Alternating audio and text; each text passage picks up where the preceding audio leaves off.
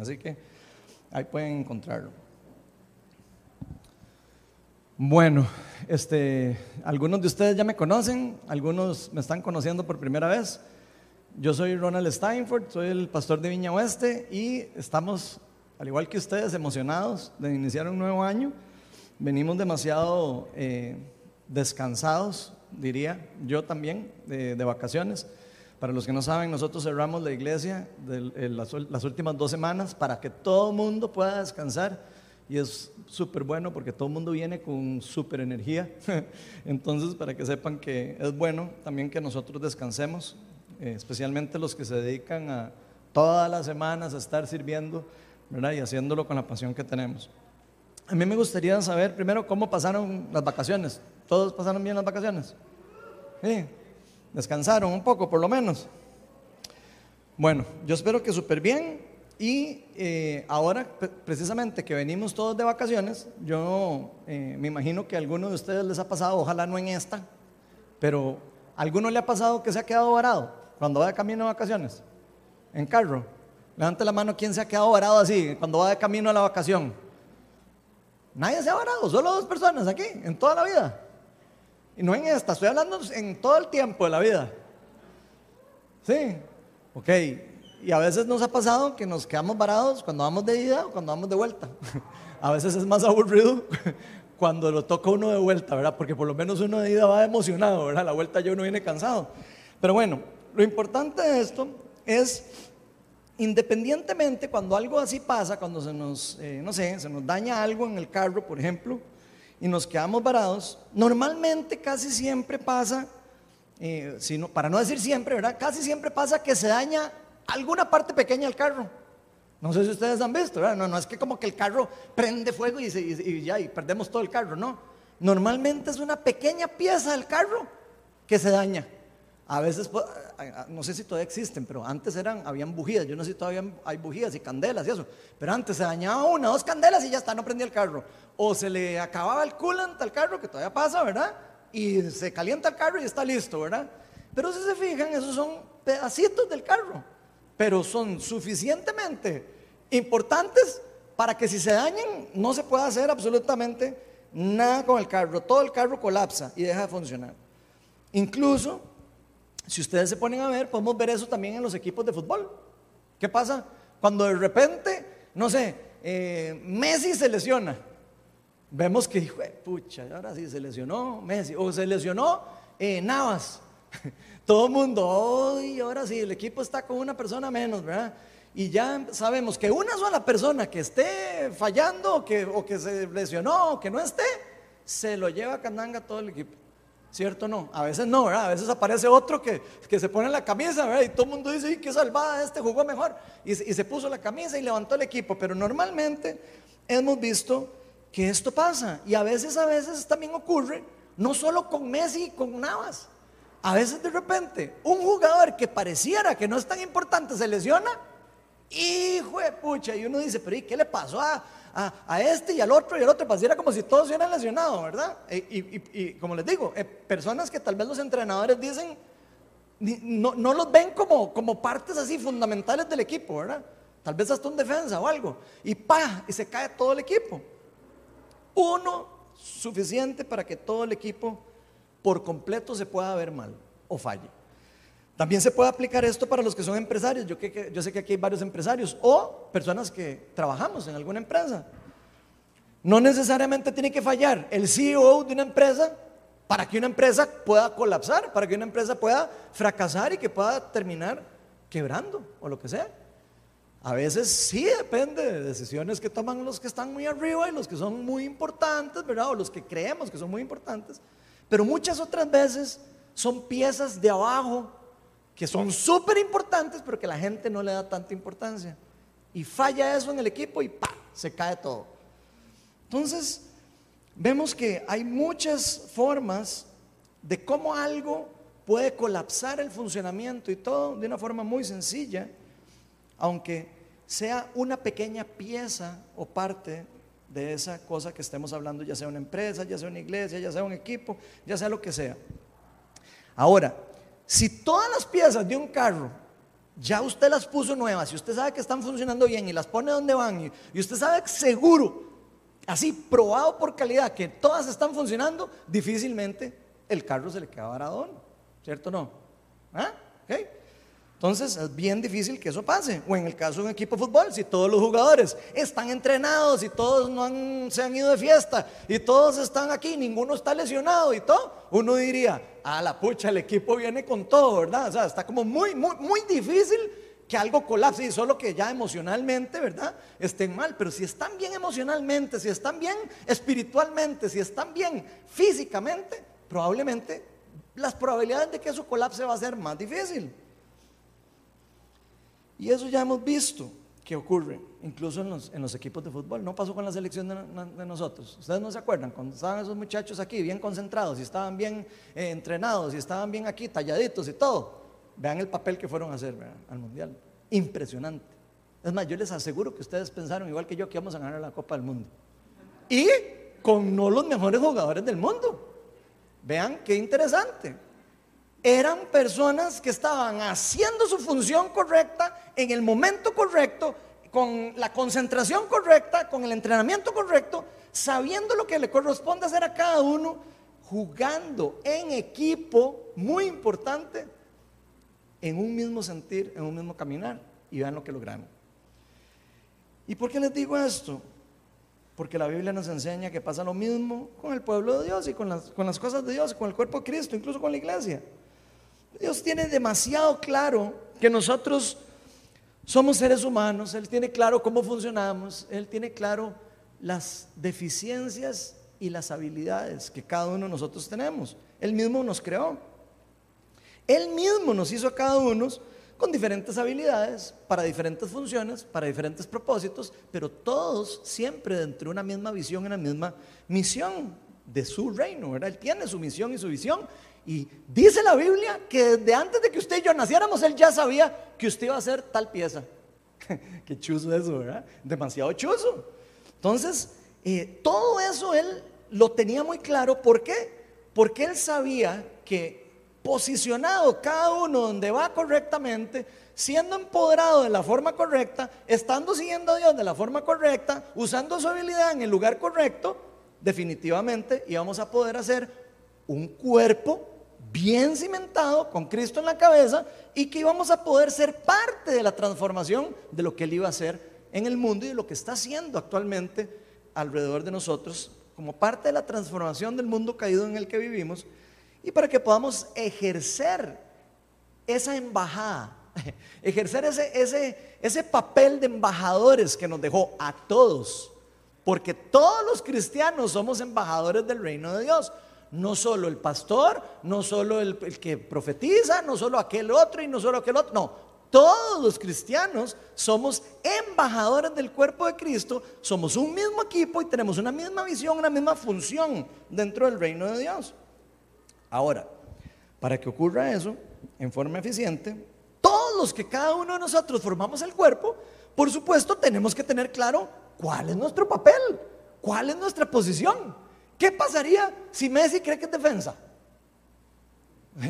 Probablemente se bailaría todo desde la defensa hasta el final, ¿verdad? Pero no sería igual, o sea, le costaría más, se cansaría más porque tendría que correr más para poder llegar. ¿Me explico? No necesariamente quiere decir que mal posicionado no puede hacer lo que, lo que él quiera hacer. ¿verdad? No necesariamente, pero le va a costar más, le va a ser más difícil, se va a desgastar va a desgastar a, los, a las otras personas del equipo. ¿Por qué?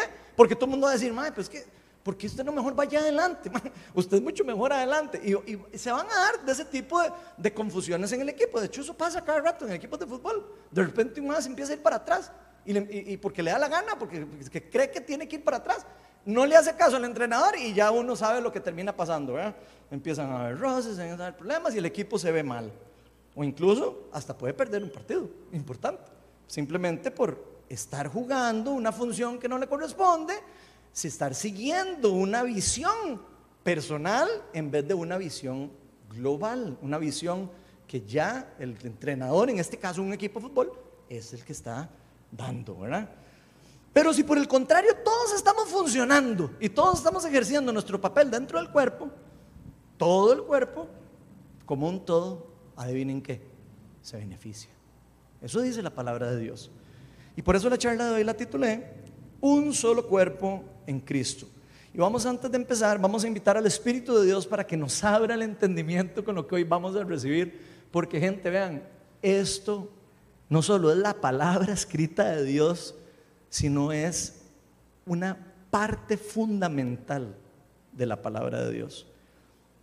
Si queremos ser obedientes, si queremos ser eficientes en el reino, si queremos ser parte de un equipo liderado por la cabeza que es Cristo, si queremos realmente ser eficientes en lo que estamos haciendo, si podemos dejar nuestros egos, dejar nuestros anhelos, dejar todas las cosas que a veces se mueven alrededor de nosotros, que nos quieren hacer figurar, que nos quieren hacer ahí parecer, que, que me vean y que no sé qué.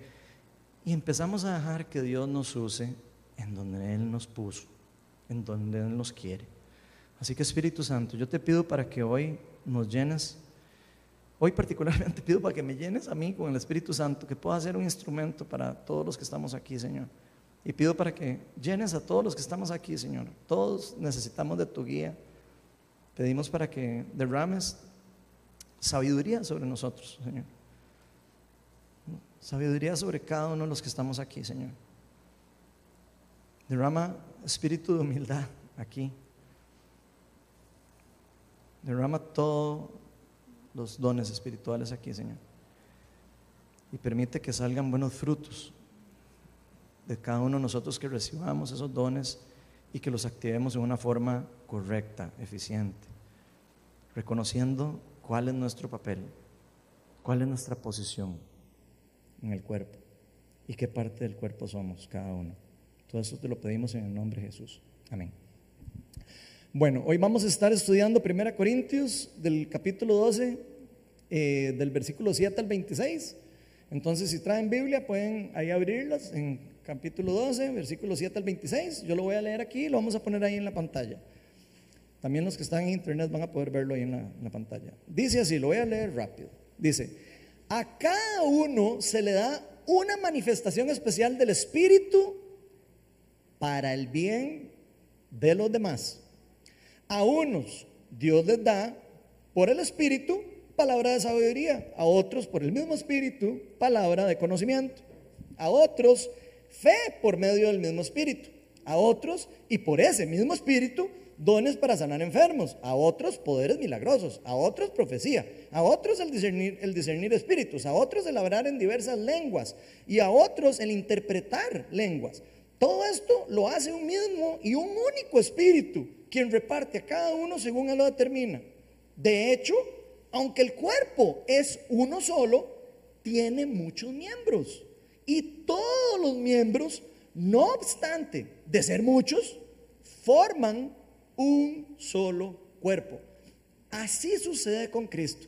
Todos fuimos bautizados por un solo espíritu para construir un solo cuerpo, ya seamos judíos o gentiles, esclavos o libres. Y a todos se nos dio de beber de un mismo espíritu. Ahora bien, el cuerpo no consta de un solo miembro, sino de muchos. Y aquí empiecen a poner atención. Bueno, desde el inicio, ¿verdad? Pero aquí pongamos más atención. Dice, si el pie dijera, como no soy mano, no soy del cuerpo, ojo, como, yo no soy eh, Messi, ah, entonces, no, soy parte del equipo. Eso es prácticamente lo que estoy diciendo. Se los voy a ir poniendo así para que vayan entendiendo más fácil. Dice, no por eso dejaría ser parte del cuerpo. O sea, no por eso dejaría ser parte del equipo. Y si la oreja dijera, como no soy ojo, no soy del cuerpo, por eso no dejaría ser parte del cuerpo. Si todo el cuerpo fuera ojo, ¿qué sería del oído? Imagínense tener solo ojos. Y si todo el cuerpo fuera oído, ¿qué sería del olfato? En realidad, Dios colocó cada miembro del cuerpo como Él le pareció. Y pongan atención a eso. Como a Él le pareció. No como a Messi le pareció, como a Ronald le pareció, como a Juan le pareció. No, como a Él le pareció. Si todos ellos fueran un solo miembro, ¿qué sería del cuerpo? Lo cierto es que hay muchos miembros, pero el cuerpo es uno solo. El ojo no puede decirle a la mano, no te necesito, ni puede la cabeza decirle a los pies, no los necesito. Al contrario, los miembros del cuerpo que parecen más débiles son indispensables y a los que no parecen menos honrosos los tratamos con honra especial. Y se les trata con especial modestia a los miembros que no parecen menos presentables, mientras que los más presentables no requieren trato especial. Así Dios ha dispuesto los miembros de nuestro cuerpo dando mayor honra a los que menos tenían, a fin de que no haya división en el cuerpo, sino que sus miembros se preocupen por igual unos por otros. Si uno de los miembros sufre, los demás comparten su sufrimiento. Y si uno de ellos recibe honor, los demás se alegran con él. Entonces esa es la palabra de Dios que vamos a estar estudiando hoy. Y hoy vamos a estar viendo al menos unas dos realidades espirituales. Obviamente hay un montón. Pero no vamos a aquí, tras de que ya las charlas largas, no vamos a dar aquí cuatro horas de charla. Entonces vamos a dar por lo menos solo como una hora. Y eh, vamos a ver dos realidades, dos realidades espirituales que definitivamente Dios nos quiere enseñar a cada uno de nosotros para diferentes razones. Una, para que podamos crecer, madurar, eh, cambiar en carácter, crecer en carácter juntos, pero en un mismo espíritu. Como una comunidad sana, como un solo cuerpo, permaneciendo siempre unidos a Cristo. Vean que este pasaje habla, si ustedes siguen leyendo, ustedes van a dar cuenta que Cristo es la cabeza del cuerpo de la iglesia. Pero lo importante es entender que aunque cada uno de nosotros seamos muy diferentes, nosotros tenemos que saber que tenemos diferentes funciones, incluso diferentes habilidades, diferentes dones. Y es importante que usted y yo podamos entender que fuimos formados por Dios, colocados de una forma muy particular y muy específica por Dios mismo para formar su iglesia. Una iglesia firme, una iglesia fuerte, con el fin de qué? De hacer crecer el reino de Dios, para hacer crecer el reino de Dios y multiplicar el reino de Dios como embajadores que somos en la tierra. Entonces, la primera realidad espiritual que vamos a ver hoy es que cada uno de nosotros se nos da como mínimo, y aquí lo estoy agregando yo, no porque quiero agregarle palabras a la palabra de Dios, entonces que me va a caer la maldición del reino y no sé qué, no, porque sé que eso es así y lo hemos visto. Cada uno de nosotros se nos da como mínimo una manifestación especial del Espíritu para el bien de los demás. ¿Y por qué uno mismo? Porque yo sé que hay varias personas que tienen varias habilidades y varios dones. Después eso lo vamos a ver más adelante. Tal vez no hoy, pero se los pongo así. Porque hay muchas personas que creen que no tienen ningún don. Y eso no es cierto. Primera de Corintios 12, del 7 al 11, dice, cada uno se le da una manifestación especial del Espíritu para el bien de los demás. A cada uno se le da el don, ¿para qué? ¿Para el bien de quién? De los demás. Vamos a repetir otra vez, ¿para el bien de? Digan, no para mí, para los demás. Ok, que dicha que vamos claros con eso. A unos Dios les da por el Espíritu palabra de sabiduría, otros por el mismo Espíritu palabra de conocimiento, otros fe y por medio ahí sigue hablando todos los dones. Ok, lo importante es que dice que todo esto lo hace el mismo y el único Espíritu, quien reparte a cada uno según Él lo determina. Y esto que nos está diciendo Dios a través de Pablo es algo que es fundamental dentro del reino de Dios. Vean, si nosotros como iglesia, como comunidad, como grupo de cristianos, como equipo, como quieran poner, no entendemos esto, nos va a costar más caminar juntos. Nos va a costar más multiplicar el reino de Dios, porque vamos a andar haciendo cosas todos en forma independiente y no como un grupo. Y ya se sabe que grupo es más fuerte, ¿verdad? Más fuerte dos que uno, ¿verdad? Y más fuerte tres que dos, y así, ¿verdad? Sucesivamente. Y acuérdense de una cosa que no lo tengo aquí, pero acuérdense que Dios, cuando los, cuando los seres humanos iban a crear la Torre de Babel, dijo, bajemos mejor a separarlos porque ellos están proponiendo hacer algo juntos. Y si ellos se proponen hacer algo juntos, lo van a lograr. Ojo, antes de que el Espíritu Santo viniera a la tierra. Y eso se los digo porque si el ser humano tiene el poder para hacer eso, ¿qué poder tiene la iglesia para hacer eso si la iglesia está unida? Y quiero que se les quede eso ahí mientras seguimos hablando de eso. ¿Ok? Entonces todos los cristianos se nos da mínimo un don, mínimo una habilidad, una manifestación, como le quieran llamar. ¿ok? Lo importante es que se nos da alguna habilidad dada por Dios, definitivamente, dada por gracia, no porque uno es muy galleta, ni porque es muy bueno y que no sé qué, y entonces que yo soy el mejor guitarrista porque yo soy un galleta, no, no, no, nada de eso. Dios desde antes de que usted naciera le dio la habilidad para eso. ¿Y porque Él quiso? No porque usted es un galleta, ni yo, ni ninguno de nosotros. Entonces, nos da una habilidad cada uno, pero para el bien de los demás. Cada una de las palabras que Dios nos dice son demasiado importantes de entender, gente. Hay gente que lee esto y dice, qué chiva, cada uno tiene un don, ¿verdad? Y entonces ahora yo voy a usarlo como a mí me dé la gana. Y para darle gloria a mí mismo.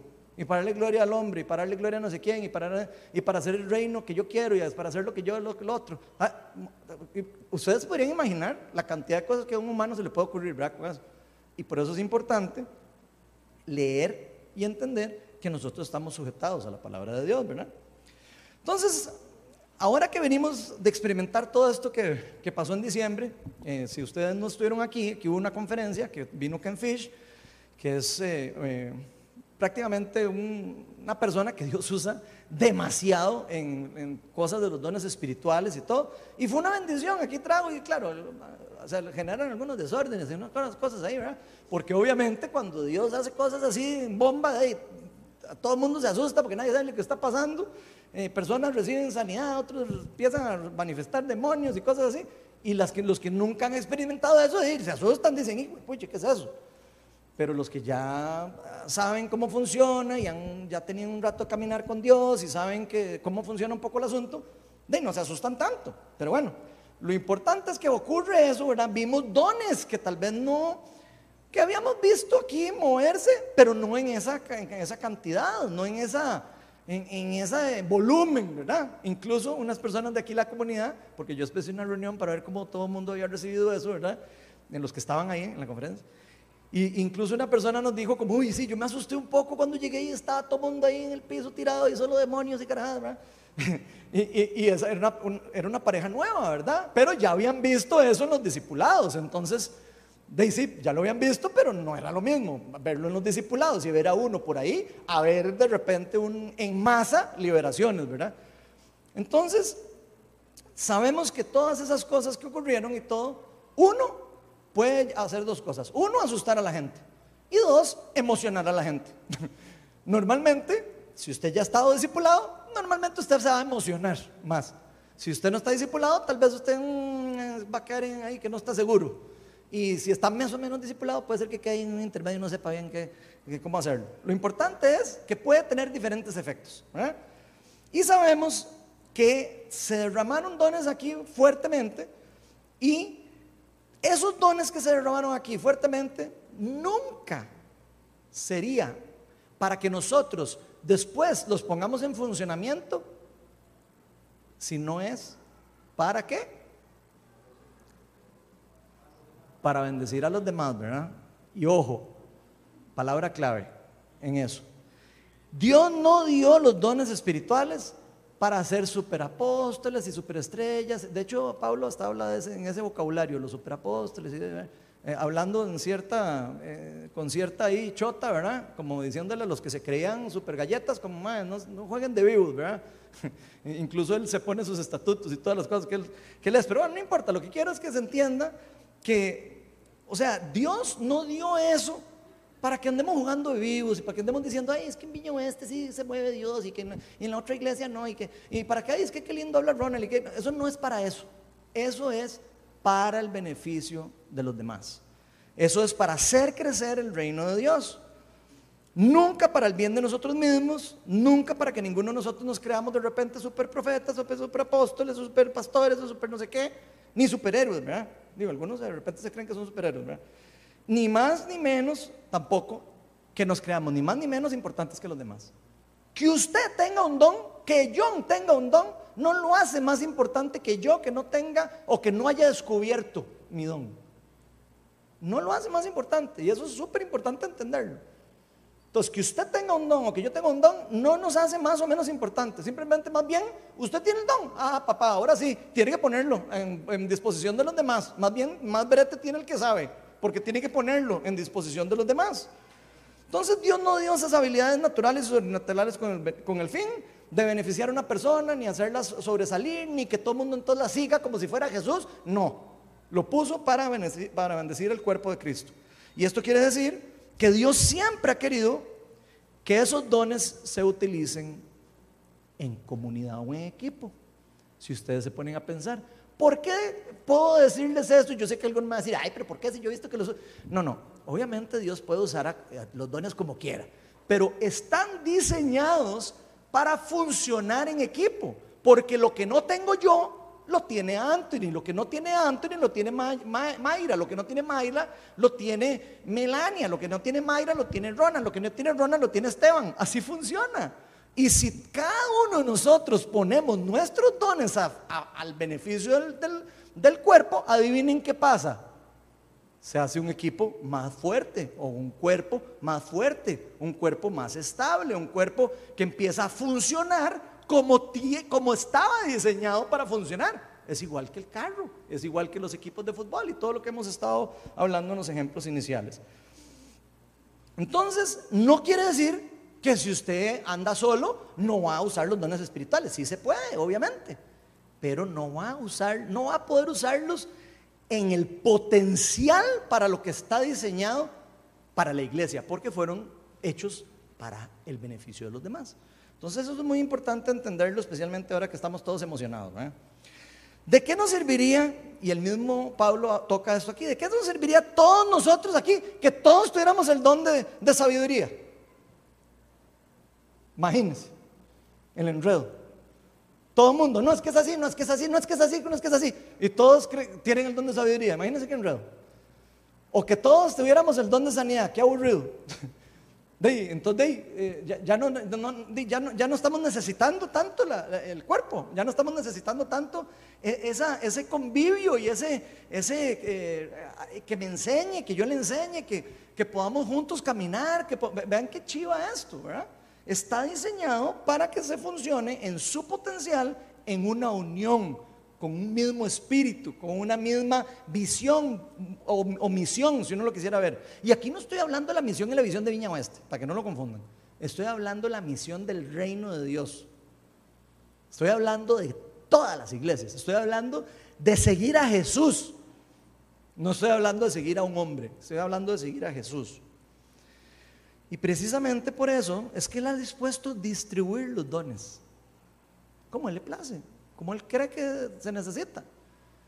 Y los pone en algunos lugares para plantar iglesias, para ir a apoyar a esta que está aquí, para, diferentes cosas que Él quiere hacer y como a Él le plazca. No como nosotros necesariamente queremos que ocurra. Y no como nosotros necesariamente queremos que ocurra con nosotros tampoco. Sí, 1 Corintios 12, 11 dice, todo esto lo hace un mismo y un único espíritu quien reparte a cada uno según Él lo determina. Entonces, ¿Qué es lo que pasa con nosotros a veces? Yo creo que en muchas ocasiones, y no solo me refiero a que pase solo esto en la iglesia, porque pasa también en otros lugares donde convivimos, como en el trabajo, como en equipos de fútbol, grupos de adoración, como todas las cosas donde uno tenga que convivir con gente y poner habilidades juntos, todo lo donde uno convive en forma grupal. Y es que puede que nosotros veamos nuestras habilidades o funciones, o incluso las de otros, y digamos, ay, yo quiero la habilidad que tiene John. Y es que qué bonito, John, como toca. No, no, no, no, no, no le estaba diciendo guapo, por si acaso. qué, qué, bonito que canta Fito. Ay, yo quiero cantar como Fito. O sea, o, qué lindo como ora eh, Ronald. ¿Cómo me gustaría a mí eh, tener ese don y esa habilidad? Para eso no es. Lamentablemente nosotros como seres humanos a veces somos envidiosos y a veces eh, dejamos que el reino de las tinieblas nos haga ahí un poco de cariño, ¿verdad? Y nos hacemos los locos que no sabemos, ¿verdad? Que estamos metiendo las patas en algo que está de hondo, ¿verdad? Y, creemos que no sabemos, pero en el fondo sabemos lo que estamos haciendo a veces, muchas veces, especialmente si ya tenemos el Espíritu Santo. Entonces, a veces puede ser que se nos mueva la envidia, que se nos muevan los celos, que se nos... En resumen, que el pecado tome un poco de nuestra de nuestra parte humana, por decirlo de cierta manera, o la parte pecaminosa, como la queramos ver, y caigamos en el error de empezar a querer ser como otra persona, o empezar a idolatrar a una persona y a definir a una persona por el don que tiene o la habilidad que tiene. Y eso, gente, eso es algo muy peligroso. Es chiva ver que Dios levanta gente así, claro, pero hay que tener mucho cuidado en donde nosotros ponemos los ojos. Gloria a Dios para que Dios levante aquí a personas inspiradas por el Espíritu Santo y que tengan dones y todo, pero ojalá que tengamos todas las madurez para saber que el que seguimos es a Cristo y no a ninguno de nosotros. Por ejemplo, tal vez vemos a alguien que tiene ese don de sanidad o el de profecía y empezamos a quererlo y a quererlo, pero no con un corazón sano, no con un corazón genuino, sino con un corazón envidioso. Y ojo que aclaro que ambicionar los dones espirituales no es malo. Ojo, no me refiero a ambicionar los dones espirituales como tal que sea malo. Me refiero a anhelar los dones espirituales con un corazón que no es genuino o por una razón que no sea para hacer crecer a los demás y al reino de Dios y todo lo que acabamos de hablar. Vean lo que dice 1 Corintios 14:1. Empeñense en seguir el amor y ambicionen los dones espirituales, sobre todo el de profecía. Ojo que ahí está la palabra, ¿verdad? O sea, Dios nos llama a ambicionar eso, pero con límite, o sea, con un límite sano de saber de que sí, tenemos que buscar, encontrar cuál es nuestro propósito eh, y pedir dones y todo lo que ustedes quieran, pero siempre reconocer qué es nuestra función en el cuerpo, quién es el único digno de adorar a quién y para qué estamos usando los dones que se nos ha dado. Es bueno ambicionar estas cosas siempre y cuando nuestra intención y nuestro corazón esté correcto. Y aquí yo quiero hacer una pregunta. ¿Para qué estamos pidiendo dones espirituales? Yo sé que muchos de nosotros nos hemos hecho la tarea de decir, ay, yo quiero tener ese don de poder decir, el Espíritu de Dios está sobre tal persona. Y, qué lindo y ver todo lo que Dios hace. ¿Para qué queremos los dones espirituales? Yo quiero que se hagan esa pregunta por un momento y traten de contestarla en su cabeza. Porque pueden haber buenas o malas intenciones con eso. Y eso es lo que yo quiero que hoy usted se lleve a su casa y piense, ¿por qué usted está anhelando los dones espirituales? ¿Estamos de verdad dispuestos a usarlos para el bien de los demás? ¿Estamos de verdad dispuestos a incluso a pasar ciertos sufrimientos que vemos en la Biblia, que a veces pasan las personas que tienen dones espirituales, algunos de los dones espirituales, para poder hacer algunas cosas para Dios? ¿Estamos dispuestos a dar nuestra vida por Dios? Estamos dispuestos a dejar las cosas del mundo y seguir las cosas del reino, nada más. O queremos nada más eso para llegar y decir, ay, es que qué chiva ese man que tiene ese don espiritual en la iglesia y llega los sábados y de repente, una vez al mes que llega a la iglesia que nunca va, de repente hace unas cosas ahí rarísimas y sí, la gente recibe sanidad y todo. ¿Ustedes creen que es para eso? Por supuesto que no. Entonces yo quiero invitarlos a que se queden meditando. ¿Para qué es eso? ¿Para qué los quiero? Los quiero. La palabra dice que sí deberíamos quererlos. Pero ¿para qué los queremos? Si hay algo de ese sentimiento en nosotros, lo mejor sería que incluso nos arrepintamos. O sea, algún tipo de ahí, como que, bueno, es que la verdad yo lo quería como para figurar. O yo lo quería ir para ahí, para que me dieran pelota en la iglesia, pues yo que nadie me da pelota. Si esa es la razón, yo quiero invitarlos a que de verdad nos arrepintamos. Y más bien cambiemos esa mente. Que podamos cambiar ese cassette y digamos, no quiero usarlo para eso. Yo, Señor, quiero usarlos para tu reino. Y ustedes van a ver la diferencia de cómo Dios responde a ese tipo de oraciones. Y si alguno de nosotros está luchando con algo de su carácter, pídale a Dios. Señor, dame madurez, dame, dame más carácter, dame paciencia, dame humildad, dame discernimiento, dame todo lo que necesito para que esto yo lo pueda usar bien. Dame constancia, para permanecer en tu palabra, para poder estar en comunión contigo. Si uno está en comunión con Dios, difícilmente uno va a usar eso mal. Ahora, si uno no está en comunión con Dios, agárrese, ¿verdad? Porque quién sabe para qué va a usar eso usted. Entonces, yo creo que es hora de pedir madurez para, como comunidad. Porque yo creo que, bueno, la Biblia dice, pero yo también lo creo, que si, si somos nosotros fieles en eso, en lo poquito, en, querer pedir lo genuino, en querer pedir lo real, en querer pedir lo que realmente el Espíritu de Dios está poniendo en mi corazón. Si somos fieles en eso, Él nos va a dar más. Pero si no, no. Si no, más bien cuidado y no más bien termina algo feo y más bien es peor. Entonces yo quería dejarles eso ahí. Ahora, no perdamos de vista que cada parte del cuerpo tiene una función específica y que es muy importante para que el cuerpo funcione correctamente. Todos los dones se necesitan, aunque usted no lo crea. Tal vez no estamos acostumbrados a, escuchar todos los, o a ejercer los dones todos. Tal vez no estemos tan, tan acostumbrados. Tal vez venimos de otros contextos en donde tal vez nunca los hemos visto, nunca los hemos experimentado ni nada. Eso no quiere decir que no haya que experimentarlos, que no haya que buscarlos y que no, y que no se pueda realmente aprender de Dios a usar los dones que Él tiene para, para el fin correcto.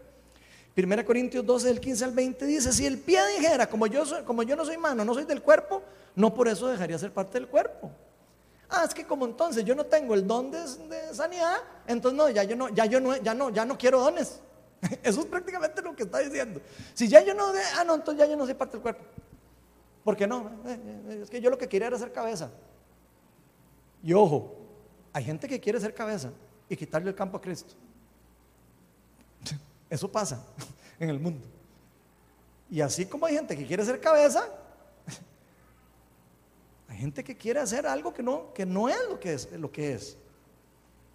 Creo que hay que pedirle al Espíritu Santo que nos, que nos que nos confirme qué es lo que nosotros estamos llamados a hacer, cuándo estamos llamados a hacerlo, cómo estamos llamados a hacerlo y si tenemos que capacitarnos para eso que nos está llamando a hacer.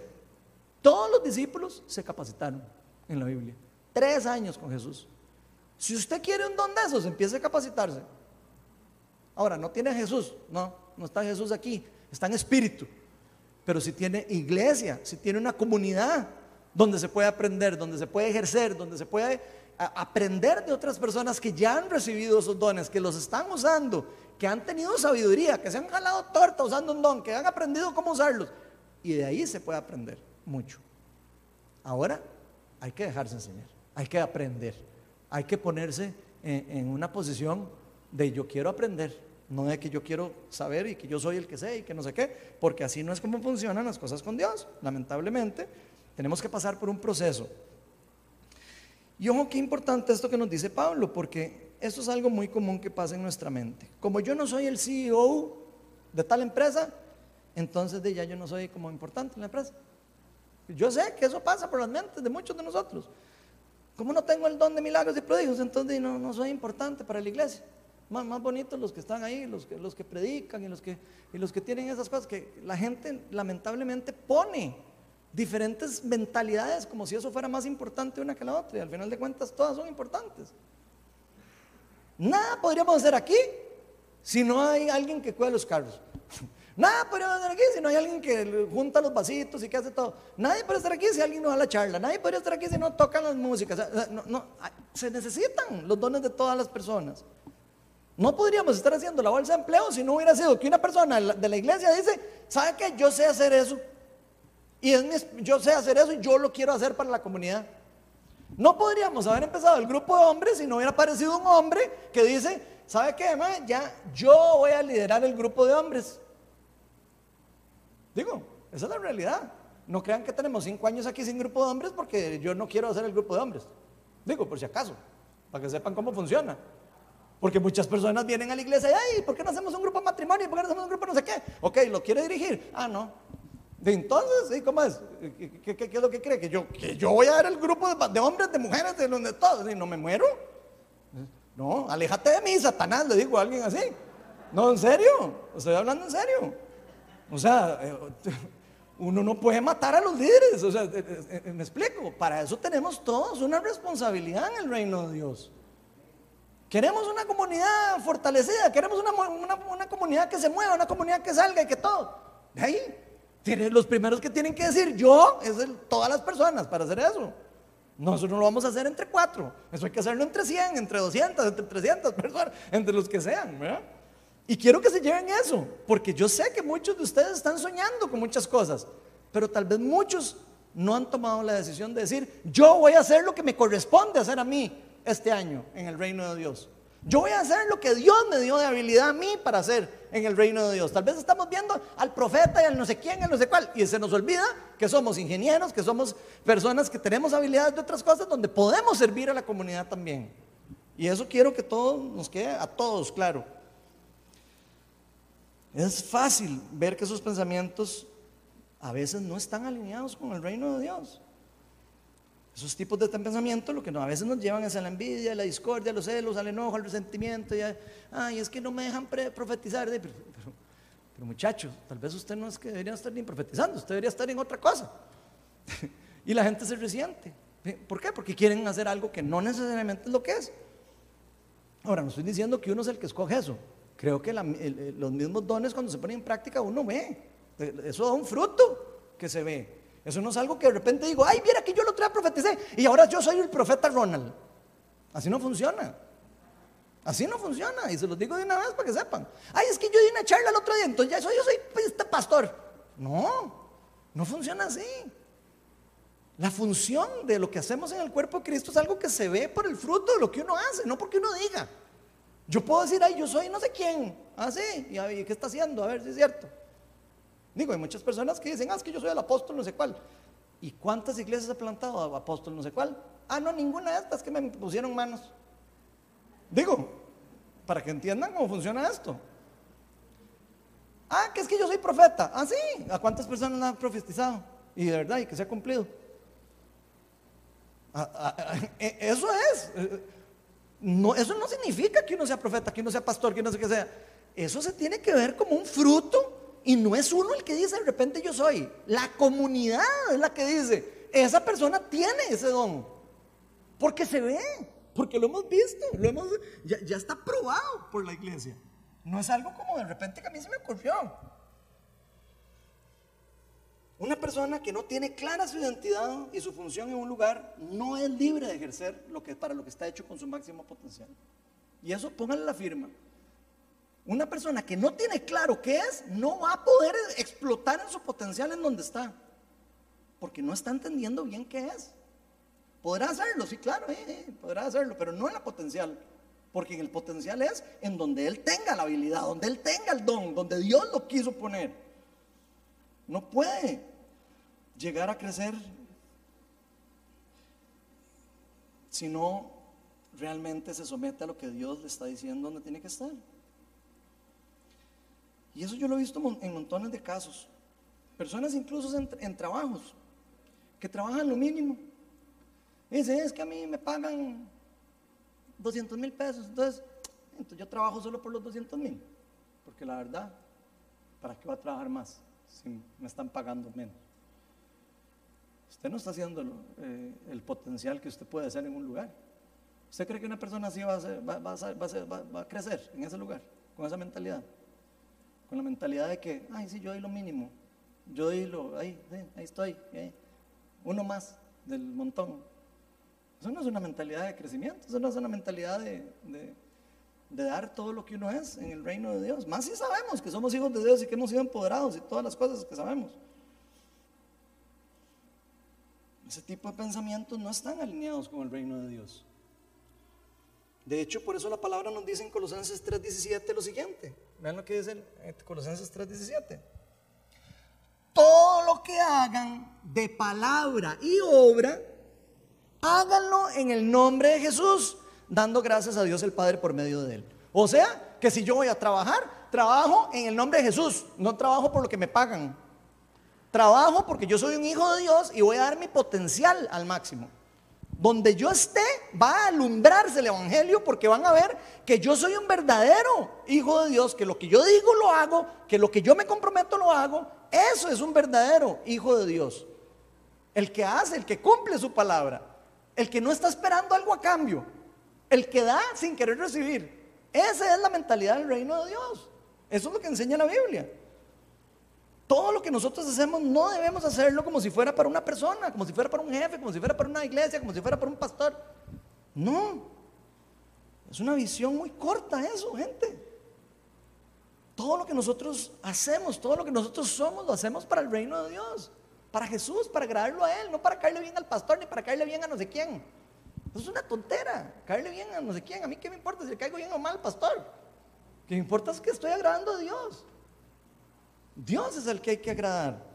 Obviamente respetando a todo el mundo también, no, no, no, no vayan a malinterpretar lo que estoy diciendo. Lo que quiero decir es que mucha gente se enfoca en agradar a, la persona y, y pone a la persona primero. Y si todos entendemos eso bien, vamos a poder brillar en nuestro máximo potencial. Donde sea que estemos, no tiene que estar en una iglesia particular, a donde sea que usted vaya, usted va a brillar, porque usted tiene la mentalidad del reino de Dios.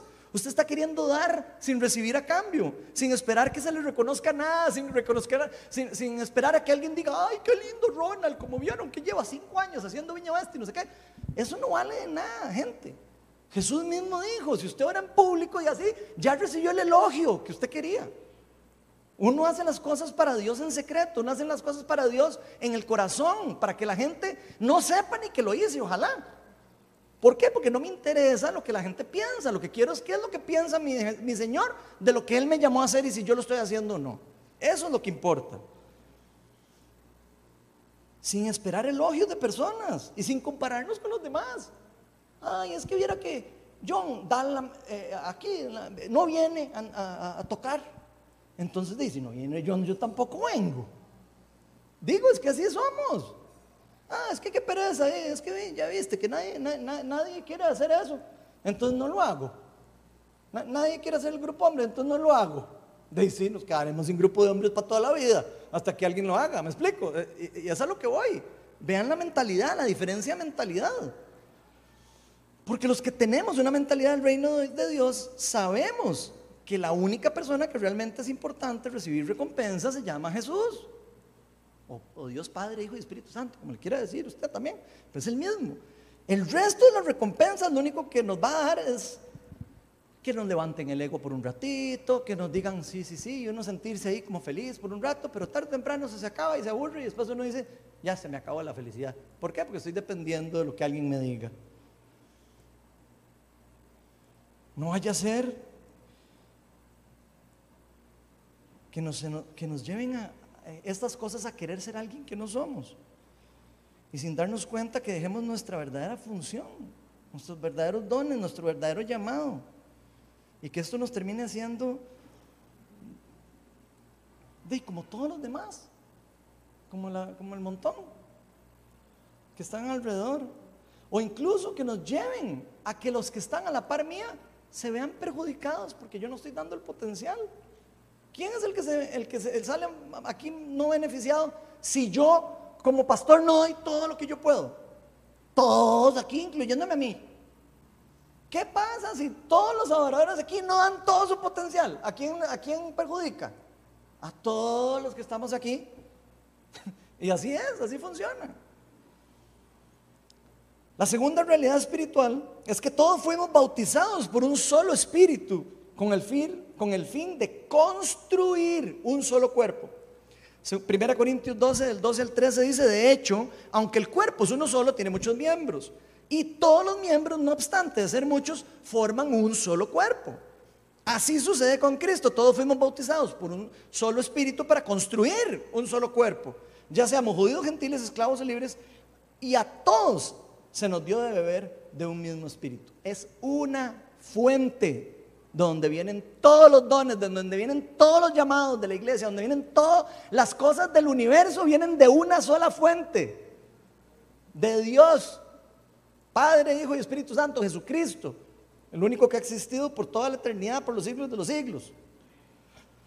Y si entendemos bien todo lo que hemos visto en el punto anterior y en todo eso que estamos viendo ahora, se nos va a hacer mucho más sencillo entender lo que se nos sigue diciendo en estos versículos, por supuesto. Aunque cada uno de nosotros como cristianos, cada uno, quiero que ustedes piensen usted, es que usted fue escogido para ser cristiano, usted fue escogido para ser llamado hijo de Dios o hija de Dios. Que cada uno de nosotros fuimos hechos para ser empoderados de distintas formas. Cada uno somos de una forma diferente. Todos tenemos formas de pensar diferentes, tenemos esencias diferentes, tenemos formas de hacer las cosas diferentes. Pero siempre se ha debido a la gracia de Dios, no porque uno sea más bonito que el otro, uno sea mejor que el otro.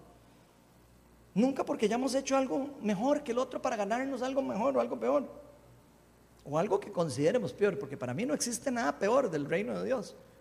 De hecho, solo el hecho de ver algo del reino de Dios como algo peor, para mí yo creo que ya eso es pecado. Porque es un regalo dado por Dios por gracia. Y sería uno, uno estar rechazando algo que Dios le uno por gracia porque, ah, no, es que yo quería otro. Casi que me acuerdo de una chiquita que yo vi una vez en una película, en, una, en, una, en un video que pusieron, que el papá llega y le regala un carro nuevo, full de lujo, y se lo regala rojo. Y, se pone a llorar. ¡Eh! ¿Cómo me compró el carro rojo? ¡Eh! Yo lo quería morado, no sé qué. ¿Ah? De verdad, gente, yo vi eso y yo decía, pero qué increíble cómo puede haber alguien tan malagradecido. Imagínense con un carro, que es algo material, imagínense con un don espiritual. Y muchos de nosotros decimos, ah, no, es que eso, no es nada, es un doncillo ahí que me dio Dios. Entonces ahí lo tengo guardado debajo de la gaveta. ¿Se acuerdan de la parábola del madre que enterró los, talentos? Bueno, eh, yo no quiero ser ese, el que enterró los talentos. Yo no sé usted, pero no parece que a Dios le guste que uno entierra los talentos y diga, no, no, no es nada. O me da miedo usarlos o no sé qué. Si le da miedo, métase un curso y aprenda a usarlos. Pero no tenga miedo. Todos somos hijos de Dios, todos los que somos discípulos de Cristo debemos de tener claro que somos hijos de Dios y que si somos hijos de Dios somos especiales para Dios. Dios nos ama, Él tiene un plan para nosotros y nosotros también somos importantes para los demás que nos rodean, para las otras personas. Aunque usted no lo crea, usted es importante para los que tiene a la par. Lo crea o no lo crea, aunque se lo digan y no se lo hayan dicho. Incluso aunque ninguna persona usted llegue y le diga, ma, usted sí es buena gente, usted sí es especial, ma, usted sí me ha ayudado. Usted tiene que saber que usted es un hijo de Dios y ya usted le entregó la vida a Cristo y que usted es de beneficio y de bendición para los demás. Punto. Que usted no quiera hacerlo, eso es otra cosa. Pero que usted tiene esa identidad, ese potencial para hacerlo, usted lo tiene. Porque es dado por Dios y por el Espíritu Santo. De hecho, el verdadero amor es el que se da en forma incondicional. La Biblia lo dice. Jesús es el mejor ejemplo de eso. Destruyó el reino de las tinieblas, prácticamente lo derrotó. No lo destruyó, al siempre lo derrotó, lo venció en un alto porcentaje. El reino de las tinieblas, ¿cómo? Usando amor incondicional. No usó los dones espirituales, de hecho. Usted no vio a Jesús ahí tirando bombas del Espíritu Santo, no sé qué. No. Nada más digo, yo me, yo me sacrifico, sin pecado. Y, sabiendo que él tenía el poder para decir que vengan mis ángeles que peleen esto. No lo hizo. Él tenía el poder para usar el poder. Y no quiso usar el poder, quiso usar el amor. Vean qué increíble. Y a veces nosotros queremos el poder nada más. ¿De qué nos sirve el poder sin el amor? De hecho, el capítulo 13 de Corintios dice, ¿para qué? Para hacer bulla nada más.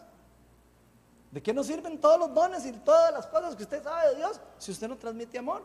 Si usted no es amor, si no tiene amor genuino en su corazón, si no está haciendo las cosas genuinas para los demás, sin esperar nada a cambio. Aunque les parezca algo sencillo, esto es algo muy profundo. Es más profundo de lo que suena a la primera entrada. Porque muchos de nosotros Puede que estemos definiendo nuestra identidad dependiendo de qué es lo que hacemos. Dependiendo de elogios. Dependiendo de lo que alguien dijo que yo era. Ah, es que Ronald me dijo que qué inútil. Y pa. Ya, santa palabra, ¿verdad? Lo dijo Ronald. Y ya uno se echa ahí a morir como si fuera, ¿verdad? Y no es así. Las personas no nos definen a nosotros. Lo que define nuestra identidad es lo que Dios dice de nosotros. Y aún así peor creyendo que lo que nos define a nosotros es un don, una habilidad. Ay, ay, ay, ojalá no caigamos en eso. Y que uno diga, es que yo soy el pastor de Viña Oeste. Sí, es tonto, como si fuera. Y aunque fuera la iglesia más grande y todo lo que usted quiera, es pura payasada eso. Hablando en serio. ¿Qué va a hacer usted siendo un pastor? Nada, un humano más usado por Dios. Que que simplemente está ahí siguiendo. Algunos eh, siguiendo bien el papel, otros ahí jalándose tortas, como todos, ¿verdad? Pero lo que voy es, no nos hace más ni menos eso, no nos define. Podrá definirnos ante la gente y engañarlo, hacer creer que uno es el, es y, y, levantarte el ego ahí un rato. Se le acaba a usted ese ego, eh, quiebra la iglesia, se le pasa no sé qué, ¿y qué? Y se murió la identidad de la persona. Así no funciona.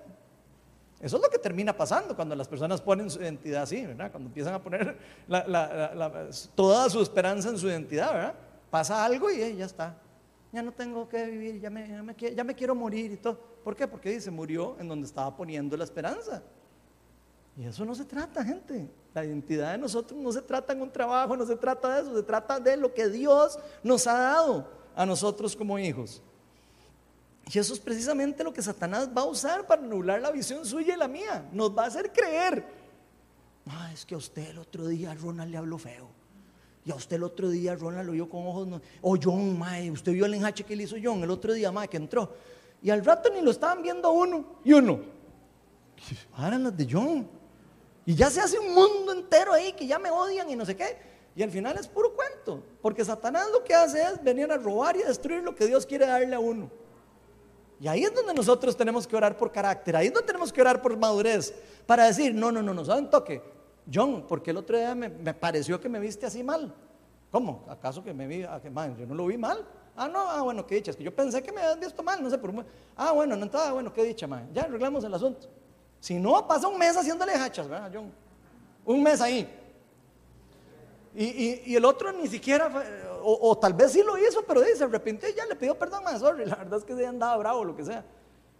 Ustedes deciden y yo decido cómo queremos vivir nuestra vida. Si queremos vivir inmaduros así o queremos vivir en carácter y enfrentar a las personas y decirles con amor, madre, me sentí mal, esto me sentí, esto es lo que siento. Y la diferencia es totalmente dos, dos frutos diferentes. Uno es fruto malo y el otro es fruto bueno. Romanos 12:13 dice, por la gracia que se me ha dado, les digo a todos ustedes, nadie tenga un concepto de sí más alto del que debe tener, sino más bien piense en sí mismo con moderación, según la medida de fe que Dios le haya dado. Las personas recibimos diferentes eh, medidas de fe. No quiere decir que porque tengamos diferentes medidas de fe, quiere decir que seamos más importantes que otros. Tenemos, puede ser que recibamos diferentes medidas de fe, porque también la fe depende de lo que nosotros hacemos, de, cómo nosotros reaccionamos al Evangelio. ¿Cómo usted reacciona a su fe? Depende de lo, cómo usted quiere reaccionar. Usted puede pasar sentado en una silla en una iglesia 20 años o puede decir, no, yo la verdad es que quiero hacer algo más, quiero en el reino, quiero de verdad hacer, eh, eh, poner mis dones en funcionamiento. ¿Cierto o no? Pero usted puede decidir no hacer nada, si quiere, y no quiere decir que uno no sea cristiano. Simplemente quiere decir que no tal vez la porción de fe que usted ha desarrollado no ha sido como la misma que otras personas. Y no quiere decir que usted sea más malo ni menos malo. Simplemente no la ha puesto en práctica. Filipenses 2.3 dice, no hagan nada por egoísmo o vanidad. Y pongan atención, nada, nada, nada. No, no hagamos nada por egoísmo ni vanidad. Más bien con humildad, consideren a los demás como superiores a ustedes. Vean qué impresionante. Así que siempre tenemos que tener claro que Dios quiso unirnos por medio de Cristo para que estemos juntos y que formáramos un solo pueblo, un solo cuerpo. Y esto es algo súper importante de tener claro, porque si nosotros en verdad entendemos todo, que todos fuimos empoderados en formas distintas, con diferentes funciones, con el fin de que estemos unidos por medio de Cristo, que fuéramos más fuertes juntos que solos, eso nos va a permitir poder ver a los demás también en forma diferente. Nos va a poder permitir a ver a la persona que tengo a la pared decir, yo quiero aprender de él. Y no porque sea un galleta, sino porque tiene algo que enseñarme. Y yo tengo que aprender. Y todos tenemos que aprender de los demás. Si no, nos vamos a quedar igual. Pero en lugar de querer lo que ellos tienen, más bien vamos a querer que ellos tengan más de lo que tienen. Porque si yo entiendo que si John tiene más, yo tengo más, entonces yo voy a querer que él tenga más. Pero si yo estoy, ah, es que, yo quiero tener más que yo, ya, mejor que ni crezca más, porque sea tonto, si crece más, menos que va a poder llegar. Vean la mentalidad que, cómo va en contra del crecimiento del reino. El cuerpo se beneficia si yo me beneficio, o cualquiera nos beneficiamos o crecemos. Esta forma de vivir y de pensar es lo que nos lleva por el camino del reino de Dios. Eso es lo que nos lleva por un camino o una mentalidad que nos permite, en lugar de envidiar lo que otros reciben, anhelar que esas personas sigan siendo empoderadas. Gloria a Dios que el Espíritu Santo tocó a John o al, al otro el otro día y qué chiva. ¿Quién sabe qué voy a aprender después yo de él más adelante? Porque si ellos se empoderan tarde o temprano, ese beneficio va a llegarme. Tarde o temprano, eso sí, si formo parte de la comunidad, ¿verdad? Si quiero formar parte de la comunidad también, porque hay gente que quiere recibir cosas de la comunidad y no está en la comunidad nunca, ¿verdad? entonces ahí también, ¿verdad? ¿Somos parte de algo? ¿Queremos ser parte de algo? ¿O estamos ahí, pues, de repente y apareciendo un día y después en otro día no aparezco y por ahí? todo depende de qué es lo que nosotros queramos hacer en el reino. Esa forma de pensar nos permite entender y aceptar nuestro lugar dentro del cuerpo de Cristo, o dentro de una empresa, o dentro de un equipo. Y nos va a permitir no ser una piedra de tropiezo. No ser una piedra de tropiezo para que esa comunidad crezca o ese equipo crezca. Hay personas que son piedras de tropiezo en los equipos, que son en un fútbol el jamonero ahí, que nunca quiere pasarla. Eso es una piedra de tropiezo en el equipo. Aunque no lo entienda, aunque sea el más galleta, aunque sea el más bueno, eh, es una piedra de tropiezo que, para que el equipo crezca. Así de sencillo.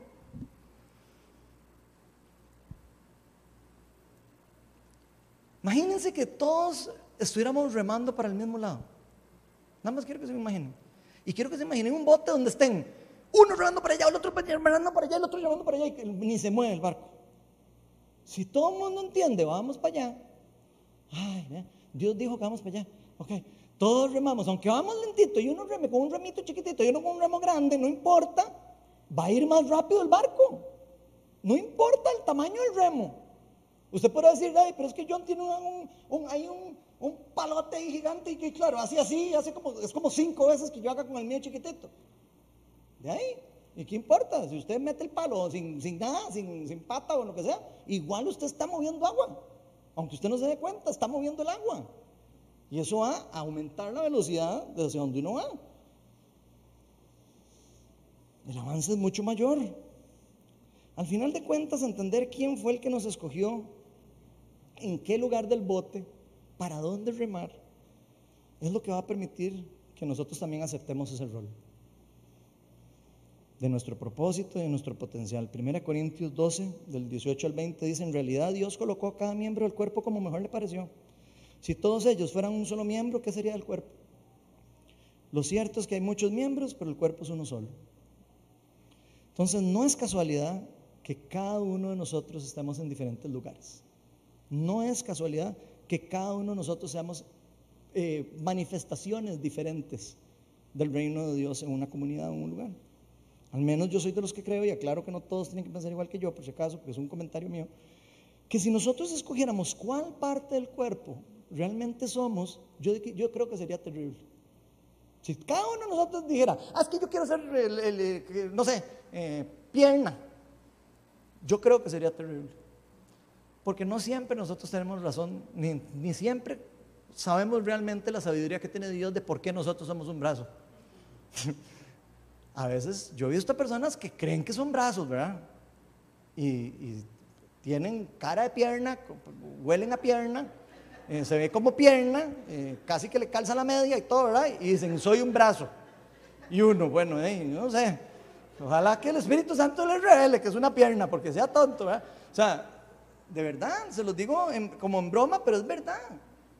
Pídanle a Dios que, que nos diga cada uno qué es lo que realmente somos.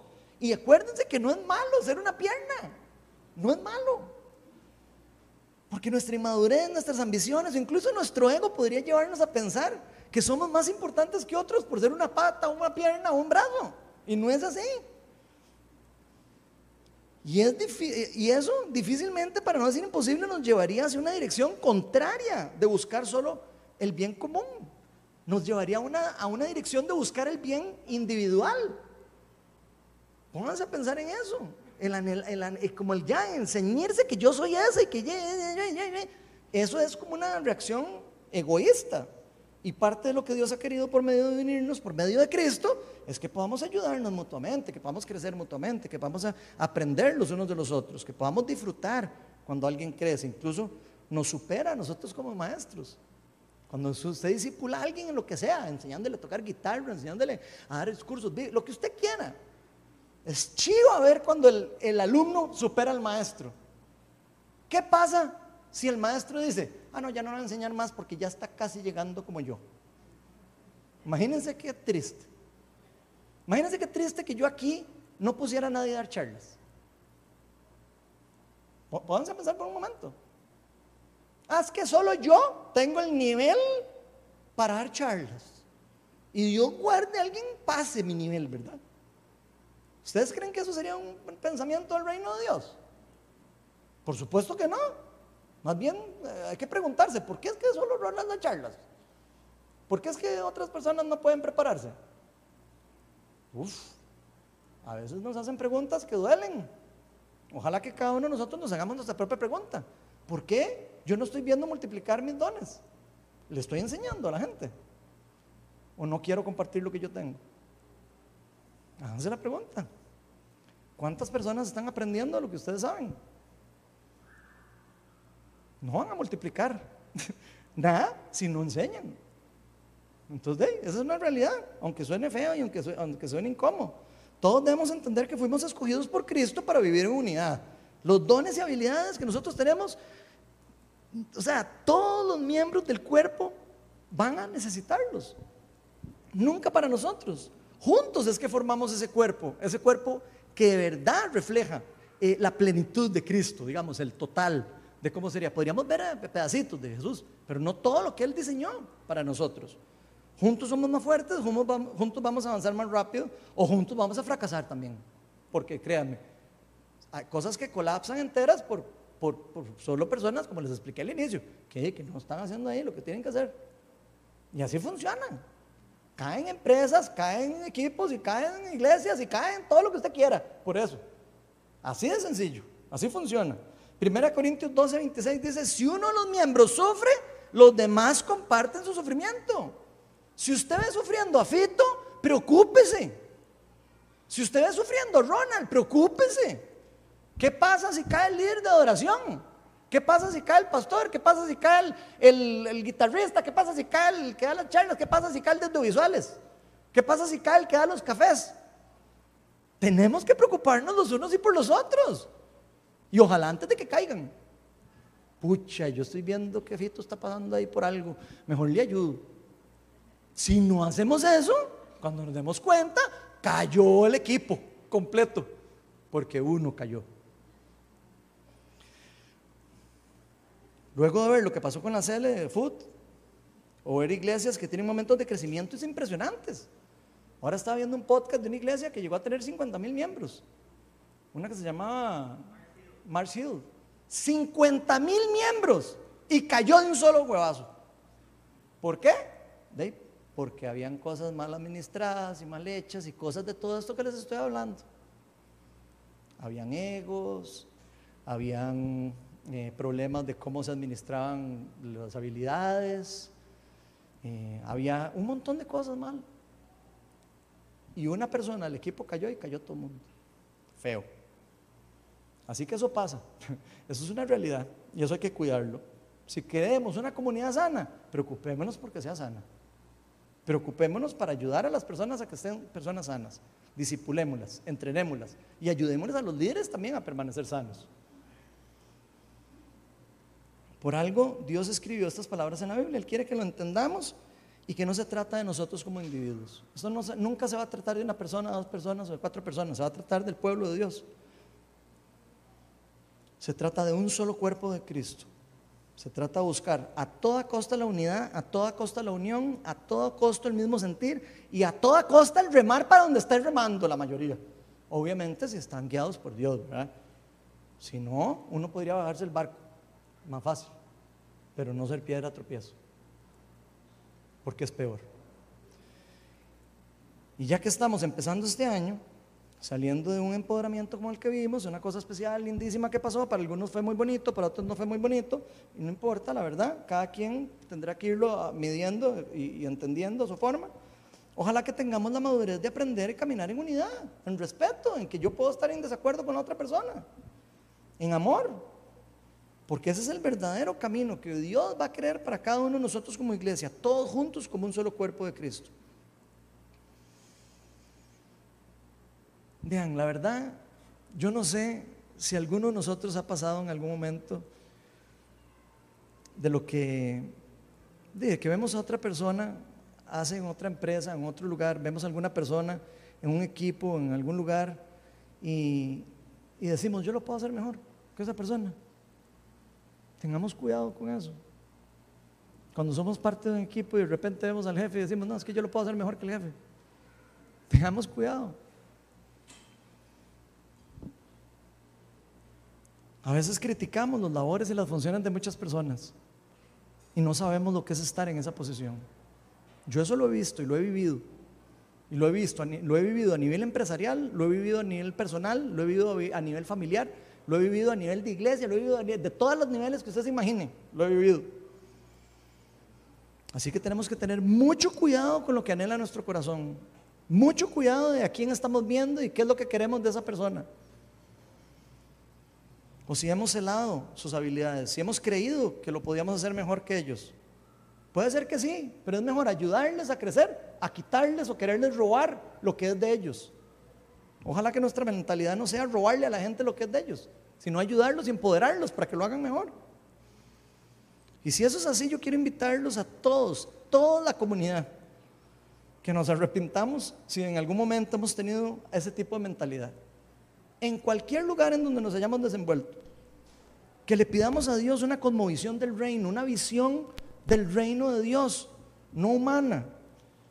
Que cuando vivamos algo así, más bien nuestro corazón nos empuje a ayudar a esas personas a crecer, a mejorar, incluso que aprendan más de lo que Dios nos ha dado a nosotros y compartirlo con ellos.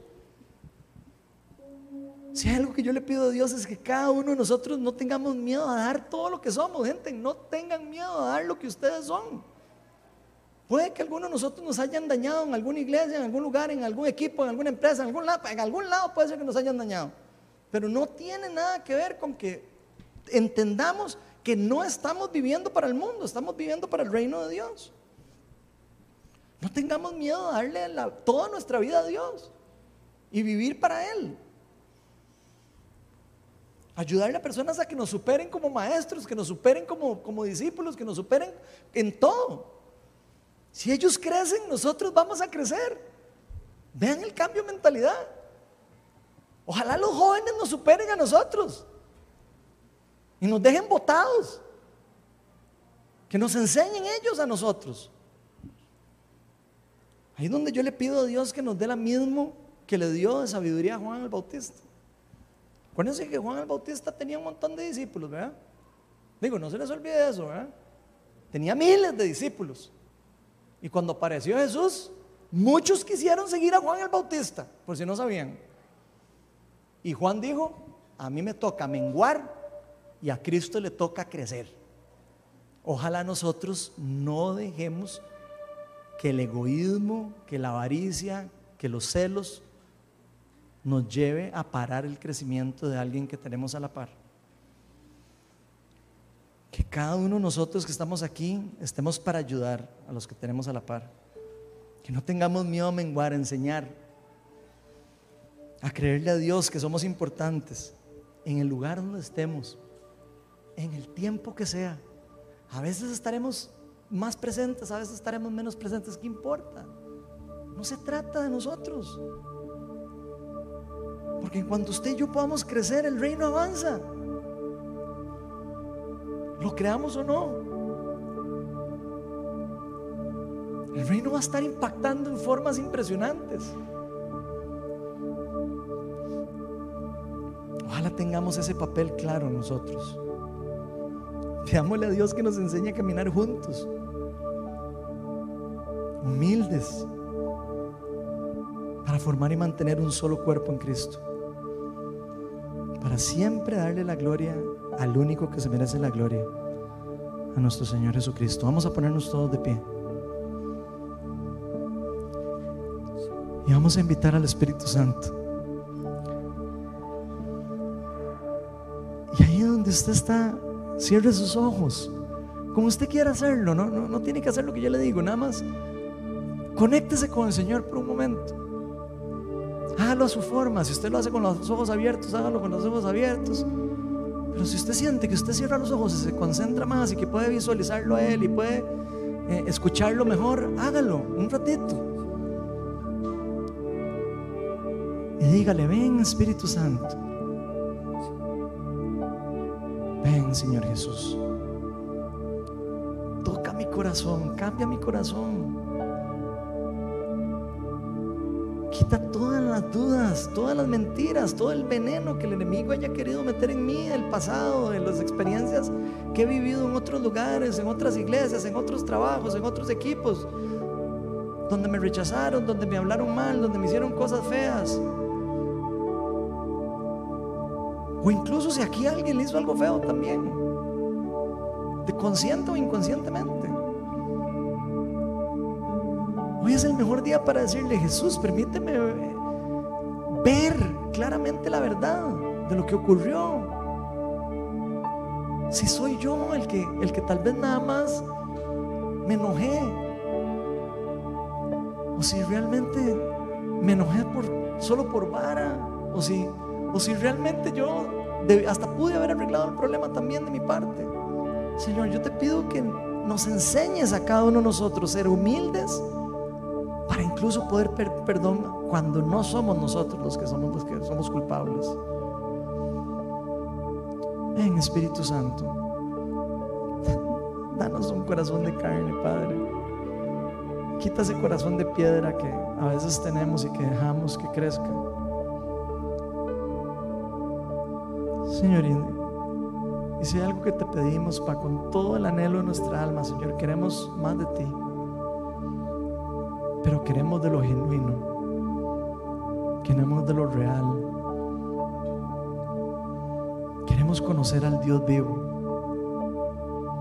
No queremos el Dios de los hombres, no queremos el Dios que inventan los hombres, queremos al Dios de la Biblia. Queremos al pa, al papito, al agua. Queremos al Dios de Abraham, Isaac y Jacob. Queremos al alfa y al omega en nuestra vida, al primero y al último, a Jesucristo, al que ha existido por siempre, por los siglos de los siglos, desde antes de que se crearan todas las cosas, Él ya existía, dice tu palabra, Señor. A ese es con el que queremos tener un encuentro. A Él es el que seguimos, a Él es el que queremos parecernos. Enséñanos a amar a los que tenemos a la par, enséñanos a respetarlos, pero nunca a idolatrarlos. Enséñanos a honrar a nuestros líderes, enséñanos a honrar a nuestros amigos, pero nunca idolatrarlos. Enséñanos también a aprender a pensar diferente. No permitas que el enemigo venga a dividir por pensamientos que incluso tal vez no son tan importantes. Ven, Espíritu de Dios. Si hay alguien aquí que se ha sentido que no ha sido valioso en algún momento, y quiero que sean honestos, si usted en algún momento se ha sentido dañado por un equipo, dañado por una iglesia, incluso puede ser hasta por mí o por cualquier persona de aquí, y no importa. Si usted se ha sentido dañado por un equipo, una empresa, un líder o lo que sea, por alguien del cuerpo de Cristo, voy a pedirle que pase adelante. Y vamos a orar para que se rompa eso. Vamos a orar para que se desate el poder del Espíritu Santo. Para que podamos soltar eso. Cualquier tipo de enojo, cualquier tipo de diferencia, cualquier tipo de cualquier cosa. No importa si fue una diferencia de criterio, no importa si fue una diferencia de cualquier tipo. Créame que el reino de Dios lo que quiere es sanar. El reino de Dios lo que quiere es darnos libertad para poder hacer las cosas para Él libres, sin ataduras. Poder seguir el caminar, no importa en dónde usted esté, no importa dónde Dios lo ha llevado, dónde lo ha traído, dónde lo ha sacado, no importa. Y no importa para dónde vaya en el futuro. Lo que importa es que caminemos libres, que dejemos al Espíritu de Dios sanar nuestras heridas seguir adelante, dejarnos enseñar, aprender y caminar juntos. Ven, Espíritu de Dios. Ven y trae sanidad a este lugar.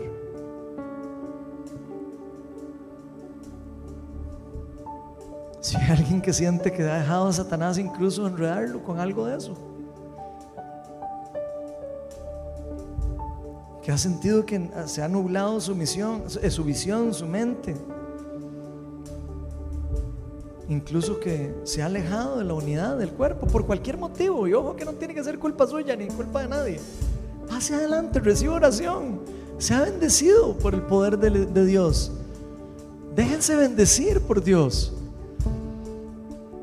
Ven, Espíritu de Dios, llena este lugar. Muévete, Espíritu Santo, más. Eres libre para hacer aquí lo que quieras. Bendícenos, Padre. Empodéranos como pueblo. Vamos a adorar y vamos a. Si usted está ahí adorando y quiere y se puede quedar porque ya es tarde, tranquilo. Si se tiene que ir, vaya, tranquilo, relax. Aquí no está atrapado por nadie. Vaya, si se tiene que ir porque está apurado, no se preocupe. Si usted está con tiempo y quiere bendecir a alguien, empiece a orar desde ahí. Si usted quiere solo recibir, levante sus manos, cierre sus ojos, hágalo como usted quiera. Pero no se quede sin decirle al Señor, aquí estoy. Ven Espíritu Santo. Abre mi mente, abre mi cuerpo. Abre mi corazón a ti. Permíteme recibir de lo que tú tienes hoy para mí. Déjame perdonar, déjame soltar, déjame todo lo todo lo que está en el pasado, déjame soltarlo. No dejemos que esas cosas del pasado sean piedras de tropiezo para lo que Dios tiene para usted, para el futuro, para lo que viene. Deje ir todo ese daño, todo ese sufrimiento. El Espíritu de Dios va a ir con usted. El Espíritu de Dios lo va a ir restaurando, lo va a ir sanando, lo va a ir empoderando, lo va a ir capacitando. Lo va a ir entrenando. Vamos a ir aprendiendo juntos, uno de otro. Tal vez el que usted menos cree es el que más le va a enseñar. Nunca crea que usted no puede aprender de alguien. Ven, Espíritu de Dios, ven, muévete con poder.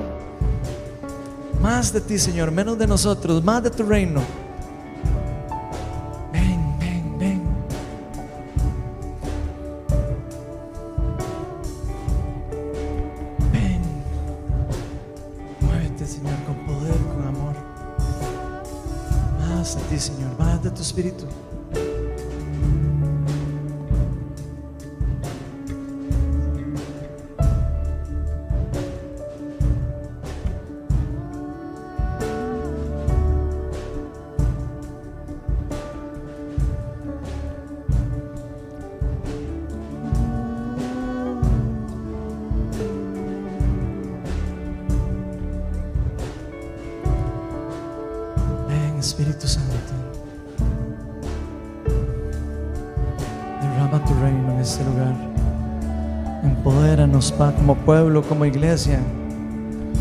Empodéranos en un mismo sentir.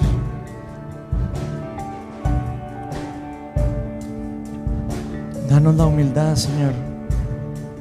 La paciencia.